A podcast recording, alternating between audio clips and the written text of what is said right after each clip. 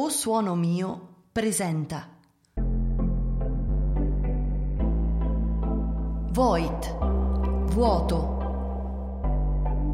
Una serie da ascoltare. Puntata 2. Il Giglio Nero. 8 febbraio.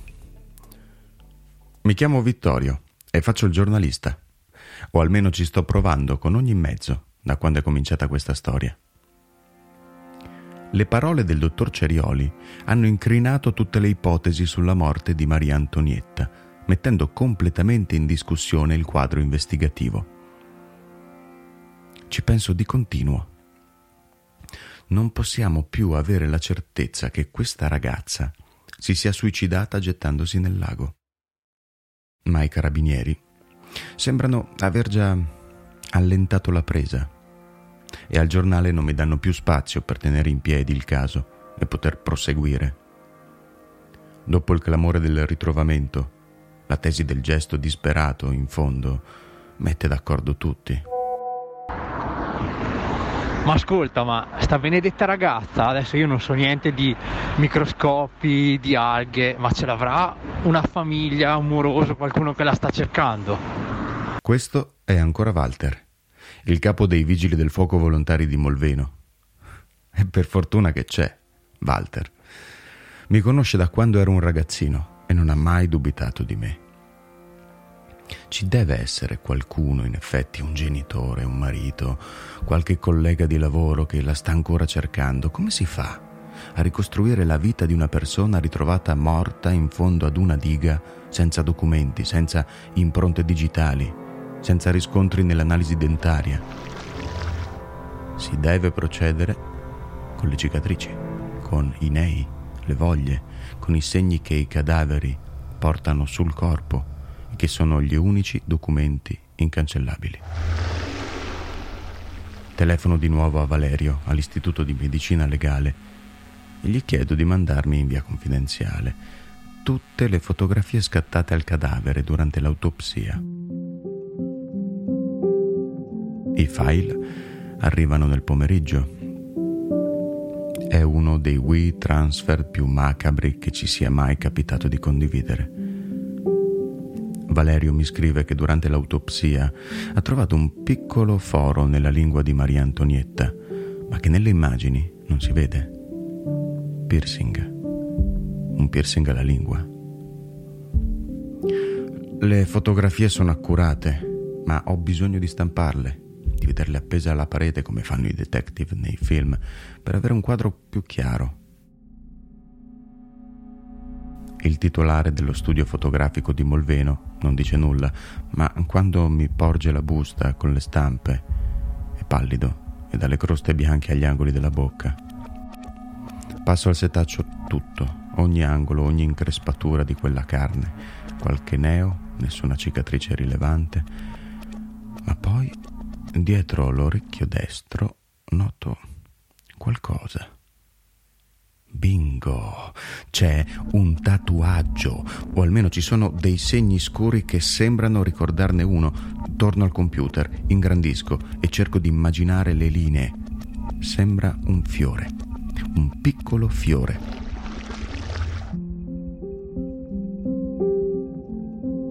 C'è un fiore con un vaso alla base non si capisce. Non si capisce bene. Lo stile è antico e le linee sono confuse. Mando l'ingrandimento a Samuel, che è l'unico tatuatore che conosco e che so che mi può rispondere a stretto giro.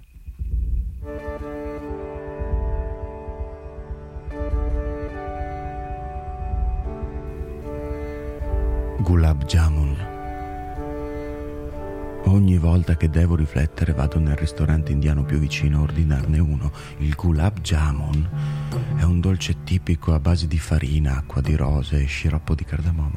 Se passano più di due giorni senza averne messo uno sotto i denti, comincio a sentire il morso della dipendenza. È come se queste palline contenessero un principio attivo in grado di schiarire ed allargare la mia visuale. Scorro le fotografie tra una pallina e l'altra cercando di mettere a fuoco ogni dettaglio. Ok, se non sappiamo niente di Maria Antonietta, a parte il vestito, possiamo tentare di ritrovare la persona che l'ha tatuata. Ciao Vittorio, eh, da quel poco che si riesce a capire un giglio. Dovresti però mandarmi un paio di altre foto perché non riesco a capire le dimensioni. Ti dico, sicuramente io non l'ho fatto e nemmeno la Betty. Samuel dice che non è un lavoro fatto in uno studio di Trento, che ha fatto girare le fotografie e che nessuno ha mai visto una roba simile, nemmeno alle tattoo convention che frequentano, che deve essere un lavoro fatto molti anni fa.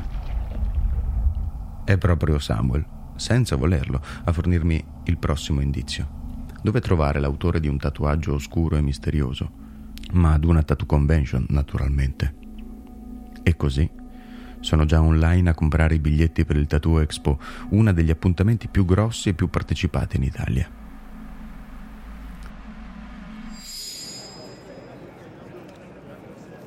«20 febbraio, Unipol Arena, Bologna ci sono centinaia di stand con centinaia di tatuatori da tutta Europa. Trovare il nostro uomo non sarà un'impresa facile. Sono sceso con Samuel e la Betty. Mostro le fotografie, ma tutti scuotono la testa o allargano le braccia. Il livello dei tatuatori è altissimo, ma nessuno sembra avvicinarsi allo stile del giglio di Maria Antonietta. Sembra roba fatta in carcere negli anni Ottanta, qualcuno si azzarda a dirmi. È una giornata lunghissima e inconcludente. Il cibo costa troppo, le luci sono accecanti e sono probabilmente l'unico in tutto l'Expo a non avere nemmeno un tribale sul braccio. Mentre sfoglio cataloghi che traboccano di dragoni, fiamme e serpenti, realizzo che l'Expo probabilmente non è il posto giusto per ritrovare l'autore del tatuaggio di Maria Antonietta. Finiamo a bere una birra con Gigi un vecchio amico di Samuel che sta a Pistoia. Gli racconto tutta la vicenda dello svuotamento ed è proprio lui a chiamarmi qualche giorno più tardi. Ciao Vittorio caro, ciao. Senti un po', ho fatto vedere un po' in giro le foto che tu mi hai mandato e secondo me bisognerebbe tu scendessi qui a Pistoia perché c'è il Grigo che dice che quel giro l'ha fatto lui e che ne ha fatti diversi in passato, ne ha fatti molti. Eh, ah, senti, guarda, ti giro un paio di fotografie della roba che faceva e di qualche schizzo, così dai un'occhiata. Eh, ciao. Il giorno seguente sono già sul treno per Pistoia. Ho un paio di pezzi da consegnare al giornale, ma è roba che sbrigo velocemente durante il viaggio. In stazione c'è Gigi con la macchina. Grigo ci aspetta seduto al bar Lori, sulla provinciale pratese. Ha le basette folte e bianche, le sue mani sembrano di cuoio. Grigo ha 70 anni e gli altri tatuatori della zona lo considerano una leggenda. Ci racconta che ha imparato a tatuare in carcere, a Napoli, molti anni fa, e poi ci parla dell'India, del Brasile, di come si faceva una volta. Gli faccio vedere le fotografie del cadavere di Maria Antonietta e poi quelle con i dettagli del tattoo. È il giglio nero, dice. Ne facevo tanti all'epoca. Era una cosa che si facevano i tossici una quindicina di anni fa.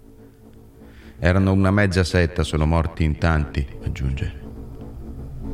La base, vedi, è il bambulè, il simbolo dell'infinito induista. Se lo facevano tutti dietro l'orecchio.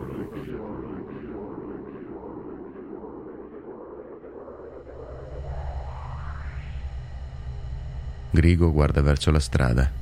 Continua a sforzarsi, ma dice che il nome della ragazza proprio non gli viene in mente. A giudicare però dalle fotografie e dell'età presunta, potrebbe essere lei, la suora.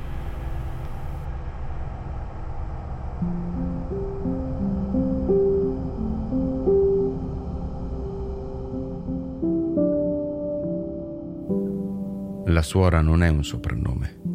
A fine anni 90 c'era stato il caso di questa ragazza di Pistoia che dopo la tossicodipendenza e un lungo periodo in comunità aveva deciso di prendere i voti.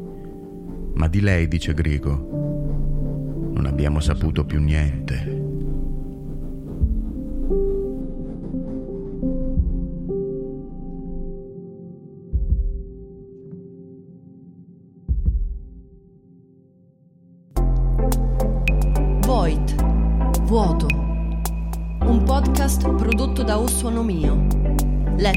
Da Stefano Pietro De Tassis.